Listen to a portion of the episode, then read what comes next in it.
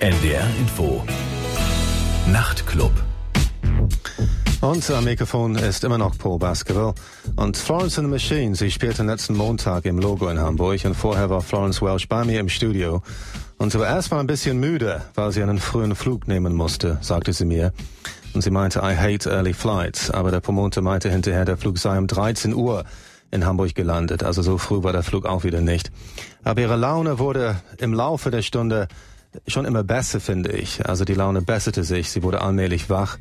Und sie kommt gleich zu Wort. Hier ist erstmal Musik von ihrem Album Lungs. Hier ist Dog Days Are Over, Florence and the Machine. So, das war Dog Days Are Over von Florence and the Machine, von ihrem Debütalbum Lungs. Bei mir im Studio ist Florence Welsh von der Band. Hi, Florence. Hello. Glad you could make it. Thank you. Thanks for having me. I hope it's not going to mean that you're not going to have time to do your sound check. No, it's fine. Good.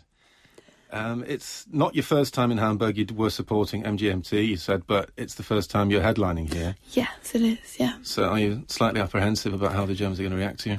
Um, I think it's always like it's always like everyone's very attentive. I find in Germany, like maybe British crowds are rowdier, but German crowds are always very um, they're always list they're good, very good listeners. Mhm, okay. Äh, Sie meinte, sie freut sich auf das Publikum, aber sie meinte, dass das deutsche Publikum ist dafür bekannt, dass es sehr aufmerksam ist. Sie sind vielleicht nicht ganz so rau und wild und rasten nicht so sehr aus wie das englische Publikum, aber dafür haben die Deutschen eben andere Qualitäten. And of course, it's been quite a, a dream start for you career-wise. And have you actually enjoyed all that process and just lapped it all up, or has it started getting slightly, yeah, are you getting a bit anxious maybe now as, as time goes on, or feeling less relaxed about it? Thinking, well, where is this going to, where is this going to go? I mean, I think like at the start of a tour when you're two weeks away from home, you know, you can feel a bit. It's just on the very first day. I think you can get feel a bit homesick, and but you know, once once things get going, it's always fun. And I think as long as you keep that in mind, you should be alright. Ja, sie meinte am Anfang einer Tournee, dann ist sie immer besonders aufgeregt. Sie kriegt auch etwas Heimweh. Äh, es scheint ihr eine sehr so lange Zeit zu sein, bevor sie wieder nach Hause darf. Und die ist vielleicht ein bisschen unentspannt am Anfang, aber im Laufe der Zeit dann, dann wirkt sie für sich auch entspannter und kann es auch mehr genießen eigentlich. Uh, of course, quite a lot of fuss was made about you actually before the debut album came out. And uh, were you concerned that you wouldn't maybe live up to people's expectations, or was it just a case that you were just wanted to live up to your own expectations? Were you quite relaxed about that? I think luckily, like it was once I've discovered what kind of sound it was I wanted to make when I started writing songs like Dog Days. Um, that weren't the same as like Kiss of the Fist. Uh, that I really think I found my sound, and then I could just concentrate on making the album, and it was quite easy to ignore the hype. Okay. Nee, sie meinte, dass als sie angefangen hat, das Debütalbum zu schreiben, dann hat sie ziemlich schnell erkannt, in welche Richtung sie gehen wollte musikalisch. Als sie einen Song wie Dog Days Are Over geschrieben hat, dann war sie klar, dass es anders war stilistisch als ihre äh, Debütsingle Kiss with a Fist. Und als sie das bemerkt hat, dann war sie auf einmal ganz beruhigt. Sie war sich sicher, dass sie wusste, wie es musikalisch für sie dann weitergehen sollte. And was there some point, because I mean, you're still obviously very young, but was there some point in your childhood where you actually felt as if this would be, might be what you're going to do? I mean, is, did it come out of the blue or is it something, was it come from some childhood vision you have just maybe when you just became a teenager? Um, I don't know. I think like I um, I think I always wanted to sing. Like I've always sung. It's always been like a part of me. So I just think, oh, I always wanted what wondered what the best way to go about it was, and now it seems I found my feet. Ja, sie meinte, dass sie eigentlich schon immer singen wollte. Schon als Kind wusste sie, dass sie singen wollte. Und äh, sie meinte, dass sie schon das Gefühl hat, jetzt sich eigentlich etabliert zu haben als Sängerin. Also, dass, dass sie schon überzeugend ist als Sängerin. So, wir hören jetzt noch ein Stück von dem Album Lungs. Es ist fast das Titelstück. Es heißt Between Two Lungs. Hier ist jetzt Florence and the Machine. Florence and the Machine mit dem Song Between Two Lungs von dem Album Lungs. Und bei mir im Studio ist Florence Welsh, der Kopf der Band und die Sängerin der Gruppe Florence and the Machine. Uh, were you always actually impressed by your own vocal talents? I mean, it's obviously the people are quite kind of celebrating your qualities now as being this great new voice. I mean, was it something that you were celebrating yourself for yourself? I mean, were you always self-assured and happy about your, your vocal talents? I think I've got quite a strange voice. I mean, I think like, um, I don't know. I just I like singing. Like I love to do it. It makes me feel good when I sing. So I don't know whether that's being self-assured about it. It's just something I really enjoy. Äh, sie meinte, dass sie nicht so sicher ist, also wie gut ihre Stimme wirklich ist. Sie meinte, sie hat schon eine sonderbare oder eigentümliche Stimme. Das weiß sie auch. Aber sie hat es immer sehr genossen zu singen und sie fühlt sich wohl dabei und deshalb war es für sie eigentlich so der offensichtliche Weg eigentlich. And of course, I mean, for a, a, a debut album, I think it's actually it sounds emotionally quite intense. Um, it doesn't sound as if you've um, it doesn't sound like the, the first flush of youth to my to my mind. Really, it sounds more like somebody who's actually made had a, quite a lot of deep thinking actually going on in her mind. Did you think there's a certain amount of truth in that? Maybe I think I just wanted to make songs that were sort of timeless, that maybe were about bigger things than just everyday life, you know. And a lot of it just comes from maybe having slightly poetic sensibilities. Okay. Äh, sie meinte, sie wollte schon immer äh, Musik schreiben und Songs schreiben, die dann äh, zeitlos sind von der Qualität her. Äh, sie hat schon immer so eine gewisse poetische Sensibilität gehabt. Und sie meinte, das war für sie eigentlich offensichtlich der Fall, also dass sie in diese Richtung dann diese Richtung einschlagen würde. So you read a lot of books when when you were growing up, presumably, did you? Yeah, I think I you know I, just read a lot and was a bit of a dreamer. Um, so what kind of books were you reading? What's your favourite literature then? Um, or what literature you think might have influenced you in the way you write? I really like Cormac McCarthy um, and John Berryman poems. John Berryman? Yeah, okay. And, I mean, any particular reason? Or Do you think there's something actually you're looking for in literature then when uh, something specific you're looking for? Um, I think, I don't know, I think or maybe a sense of um, you're always searching for understanding i think in in literature and i think poets you know write about what they they don't write about what they know they write about what they don't know so it's always that sense of trying to make you know try, try, try, trying to explain yourself something so maybe what i'm looking for is a sense of understanding Also sie meinte, dass sie schon sehr belesen ist. Das merkt man auch, wenn man ihre Texte liest, dass sie, sie muss irgendwie ziemlich viel Literatur in ihrer Kindheit auch gelesen haben. Und das hat sie auch bestätigt. Sie hat gewisse Lieblingsschriftsteller wie äh, äh, Cormac McCarthy und John Berryman zum Beispiel. Und sie meinte nur, dass das, was sie sucht äh, in der Literatur, ist einfach mehr Verständnis und einfach so Erkenntnisse, also was das menschliche Dasein betrifft. Und sie meinte, wenn es um Dichter, um Schriftsteller geht, dann ist es meistens so, sie schreiben nicht darüber, was sie wissen, sondern eher darüber, was sie nicht wissen. Und das ist das, was sie am ersten anstrebt. So the next song we're going to hear is actually sounds kind of vaguely hippie, doesn't it, with Cosmic Love? Um, mm. But that's not necessarily about just um, getting rid of nuclear weapons, is it? It's um. well, the song title is really silly, um, but we kind of the song itself was written in about half an hour, and we just flippantly like called it Cosmic Love, and the name stuck. Okay. But we knew how silly it was. Um, the song is not really about and the song's not very hippyish at all. It's quite sad, really, but it's sad in a sort of euphoric way. So, das nächste Lied, das wir hören, Cosmic Love, klingt zwar hippie-lastig, aber sie meinte, das ist eigentlich gar nicht so. Das war eigentlich nur leichtfertig gedacht. Es war einfach so eine spontane Idee, die sie hatten, den Song so zu nennen. Aber es steckt kein ernsthafter Inhalt dahinter. Das Lied entstand in einer halben Stunde. Sie meinte, es ist eher ein trauriges Lied und auf keinen Fall ein hippieartiges Lied, aber es ist auf jeden Fall einer ihrer Lieblingssongs auf dem Album. Of course, it's not one of the songs which was immediately picked up as a as a single, but it's a song which I think, if you listen to the album a few times, does seem to have kind of very kind of lasting quality to it. I think mm. it's one of the songs which you kind of, kind of maybe stay with us, maybe one, maybe the longest. Yeah, I think it's like one of the simplest songs, but I think maybe that's where its power is. You know, in the the words uh, they literally wrote themselves. They and there's like it's a very it's like a really simple three chord structure all the way through, and but it's just like how easily it came. I think maybe that's why it, why it affects people. Ja, dieses Lied äh, Cosmic Love ist auch einer meiner Lieblingssongs auf dem Album, aber es war nicht eine erste Wahl als Single, das definitiv nicht. Und ich habe das Gefühl, dass es vielleicht so eine dauerhafte Wirkung hinterlassen könnte, dieses Lied. auf uns. Und Florence hat es bestätigt. Sie meinte, dass es tatsächlich sehr schnell entstanden ist. Es ist eine sehr einfache Struktur, wirklich nur drei Akkorde und die Texte schrieben sich fast von alleine. Sie musste sich gar keine Mühe geben. Aber sie meinte, dass vielleicht gerade die Schlichtheit ist gerade ergreifend. Und es ist auch ein Grund, warum äh, dieses Lied tatsächlich offensichtlich so viele Leute berührt hat. So it's one of the favorites amongst your fans, evidently, at the moment. Mm, yeah. yeah. So einer der Lieblingssongs der Fans auch. Hier ist also Cosmic Love von Florence and the Machine. So das war Cosmic Love von Florence and the Machine von dem Debütalbum Lungs. Bei mir im Studio ist Florence Welch von der Band. So are you kind of like a leader of the band as a as a tyrant, so to speak? I mean, are you are you just got guest musicians? Are they your best friends, or uh, do you order them about a lot? You know, what's the what's the hierarchy then in the band at the moment? Well, they're all my friends, really. So, but we have Chris, who is our like who's the drummer, but he's like the musical sort of director because they are session musicians, but they're man- they're friends who have managed to persuade to become my session musicians. okay. Äh, ich wollte wissen, wie die Begleitband ist eigentlich, weil es ist völlig klar, dass äh, Florence selber der Kopf der Gruppe ist. Und inwiefern ist es eine Begleitband, inwiefern ist es eine echte Band. Und sie meinte, das sind ihre Freunde. Und sie hat die einfach dazu überredet, tatsächlich feste Bandmitglieder zu sein.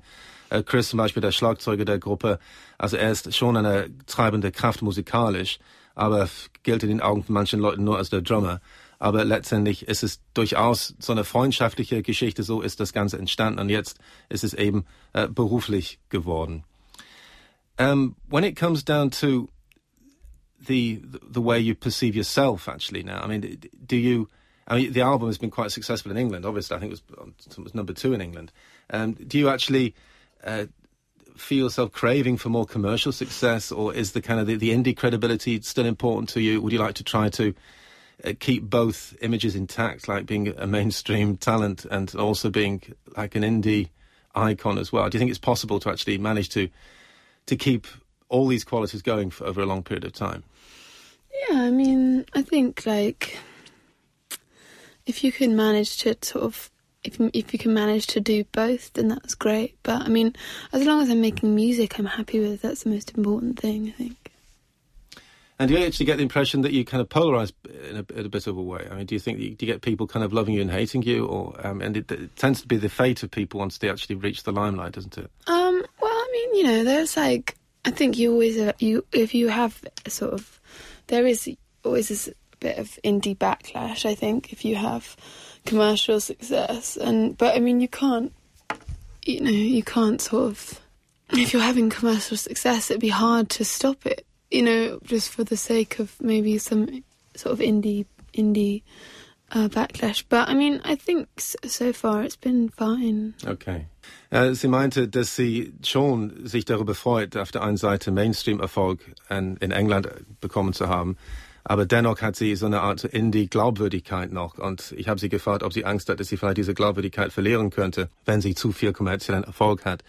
Und sie meinte, das ist leider immer so das Schicksal eines Künstlers, dass wenn er zu erfolgreich wird, dass es eine gewisse Gegenreaktion gibt, dass Leute, die, die eher auf unbekannte, so Independent-Musik stehen, dass sie dann solche äh, kommerzielle Bands nicht mehr akzeptieren, schon aus Prinzip. Und sie meinte, damit muss sie leben. Aber sie meinte, sie kann sich davon nicht wirklich so beeinflussen lassen oder leiten lassen. Äh, sie sagt, dass letztendlich es ist einfach wichtig, dass sie ihre Musik macht. Und das ist das Einzige, das wirklich zählt. Und sie kann es nicht wirklich lenken oder kontrollieren. Also was um, daraus wird.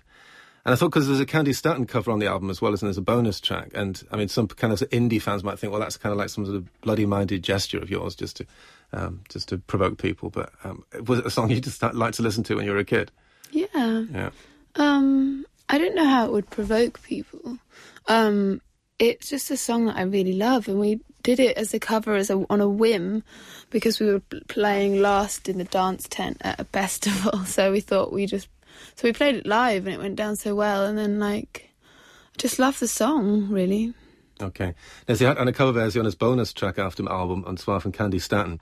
Und ich fragte, ob das dann irgendwie vielleicht eine Art Provokation sein sollte für die Indie-Fans, die äh, vielleicht was dagegen hätten, dass sie solche Songs covert. Aber sie meinte, nee, das war überhaupt keine böse Absicht. Es ist einfach so ein Song, den sie gerne mag. Und sie haben das irgendwann ziemlich spontan aufgenommen. Ein bisschen als Gag. Und das ist als Bonus-Track eben auf dem Album drauf. Und diese Coverversion hören wir jetzt. Der Candy Stanton-Hit You've Got the Love. Die neue Interpretation von Florence and the Machine. You've Got the Love, die neue Version von dem Candy Stanton Song von Florence and the Machine von dem Album Lungs. Das ist der bonus track auf dem Album. And I haven't actually seen you play live as yet, but I have actually seen footage of, of you playing live. And it's what you were saying. I mean, it's, it's evident that um, the live performance is very, uh, very important component of what you do. And I think the album does tend to come to life more from what I've seen on the footage. There's an extra dimension to it, where some bands actually are just worse live than they are on, on album, you know, which is obviously not, it's not a thing to strive for, but it does happen. And in your case, I'm not saying it's just the opposite, but what I'm saying is that any doubters, as you say, might actually be convinced if they go and see your live show. Uh, is that something which you were just lucky about that it just came as part of the flow of developing, or is it something you worked at your stagecraft to to make it particularly exhilarating? And do you think it's just just came by just by nature? Um, I think live is where I've always sort of understood myself best as a musician. I think, um, and it, but I think maybe it's just because I wasn't, I didn't have an idea. I just loved to play music, and I didn't really have. It wasn't like I made the album and then started playing gigs. You know, trying to rebuild the album. I've always had an idea that you should just try and build a live show, not trying to recreate exactly what the songs sound like on the album, but just try and give them that extra like thrill, the extra sort of the extra push that's going to really like bowl people over. And do you think that's down to you first and foremost, or is it just the way actually you, you interact with the musicians on the stage? I mean, do you think you could you could actually achieve that with any bunch of musicians? So do you think it's quintessentially the, the fact that these are these your friends who are actually working? Yeah, I think it's because we've been working together for like two years and we've been in rehearsals together and work we work out like special ways to play certain songs and I think we are like a really strong unit, and I think that's why it works because that allows me to be all over the place. if you've got people playing really solidly, it allows you more freedom as a vocalist. Uh, sie meinte auch, dass Live-Auftritte für sie wirklich von großer Bedeutung sind. Und sie meinte, dass, dass wenn Leute vielleicht daran zweifeln, äh, dass die Platte vielleicht nicht ganz hundertprozentig befriedigend ist oder so, dann sollte man sie wirklich live sehen, weil da gibt es eine extra Dimension, die wirklich viele Menschen überzeugt ähm, haben. Also Skeptiker, die vielleicht vorher nicht hundertprozentig überzeugt waren, also wie gut Florence wirklich ist. Nachdem sie ein Live-Konzert gesehen haben, dann haben sie gar keine Zweifel mehr. Und Florence meinte, dass sie äh, einfach sich immer wohlgefühlt hat auf der Bühne. Da fühlt sie sich einfach lebendig und lebhaft und es war nicht mal besonders anstrengend eigentlich so oder sie musste sich nicht große Mühe geben, dass es live so gut geklappt hat. Sie meinte, es liegt einfach daran, dass sie mit diesen Freunden seit einigen Jahren jetzt zusammenarbeitet und dass sie ein eingespieltes Team sind und dass sie interaktiv so quasi sehr effektiv zusammenarbeiten. Und weil sie sich auf ihre Musiker verlassen kann, kann sie sich einfach diesen Freiraum erlauben, äh, auf der Bühne zu machen, was sie möchte. Und sie fühlt sich einfach sehr frei und sie fühlt sich so fast so hemmungslos auf der Bühne.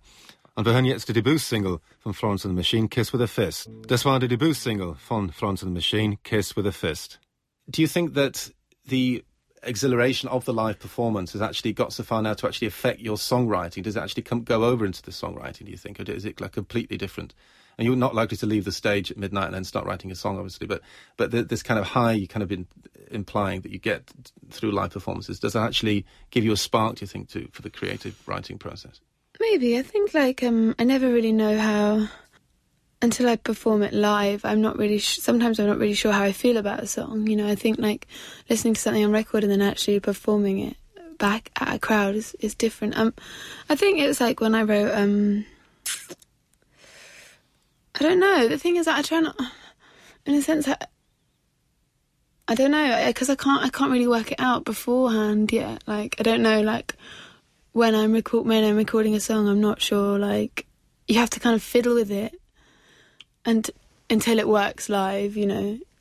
So no, I don't think so. I think I'm still like in the studio one way and then playing another. There's like two different worlds. at yeah. Moment, really, yeah. Äh, ich fragte sie, ob sie tatsächlich dann im Grunde genommen die Intensität eines Live-Auftritts übertragen kann auf den Songwriting-Prozess. Also weil sie dann so viel Inspiration offensichtlich von Live-Konzerten hat.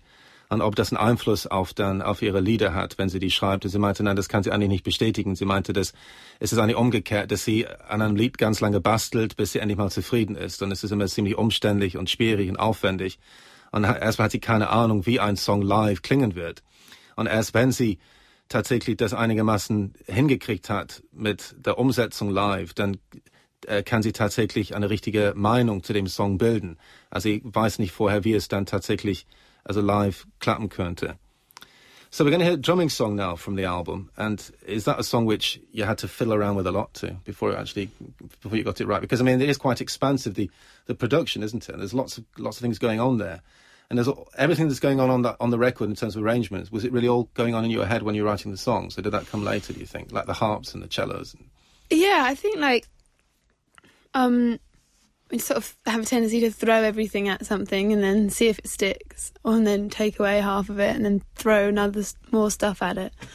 Um, but your drumming song was one that I really worked on quite, for quite a long time because I'm quite a perfectionist in the studio, um, and I'm always I, I never think anything's finished.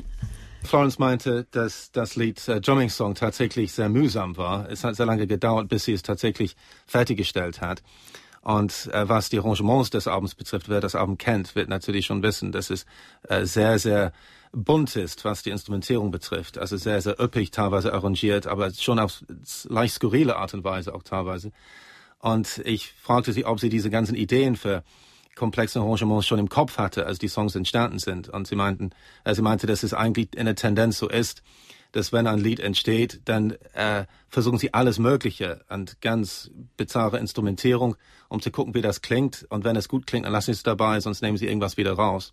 Und auf diese Weise ist diese extrem bunte Instrumentierung zustande gekommen. Und dieses Lied eben war für sie so ein kleines Meisterwerk. Es dauerte eben ewig, also bis sie endlich mal zufrieden war. Hier ist jetzt Drumming Song von Florence and the Machine. So das war Florence and the Machine mit Drumming Song von dem Album Lungs. And it seems to me for like a young pop star, there's a lot of um, very kind of interesting lyrics. There. I mean, very kind of seem quite original, and then they're not average. Everything you seem to write in terms of lyrics seems to be kind of above average to my mind. Uh, is that something which you are conscious of? Um, that, like, well, you know, like the lyrics for Rabbit Heart, for example, that it's not. It doesn't sound like a, a run of the mill pop song, and uh, do you think that is a sign, in a, in a sense, that you maybe will belong to a, kind of a, a generation of, of artists who are considered to be more than averagely original? Is that what you're striving for, and is that how you perceive yourself? Do you think? Um, just think I've always wanted to make things that sounded beautiful. I've always wanted, to, or you know, or or or shocking, or interesting, or you know, I don't I think um, I think I I have like a hard enough time holding on to reality as it is, let alone writing about it. okay. Ja, sie meinte, dass sie schon immer die Absicht hatte, ähm, schöne Kunst zu schaffen äh, oder einfach außergewöhnlich zu sein, schockierend zu sein, interessant zu sein, schön zu sein. Und sie meinte, dass sie vielleicht manchmal auch so eine etwas abstrakte Beziehung zur Wirklichkeit hat. Und das ja, erschwert natürlich das Leben. But I mean, obviously, it's probably like a mixed blessing not having a, a proper connection to reality because it can make you more creative, obviously, uh, because you're not affected so much just by conventional life around you, and so you can you feel like a part of that, and you've got your own little freedom to do that. But on the other hand, of course, you've got to be able to to cope with um, the stress and strain of being an artist and functioning as an artist, which can be possibly just as demanding, even not more so, than doing a nine to five job. Mm.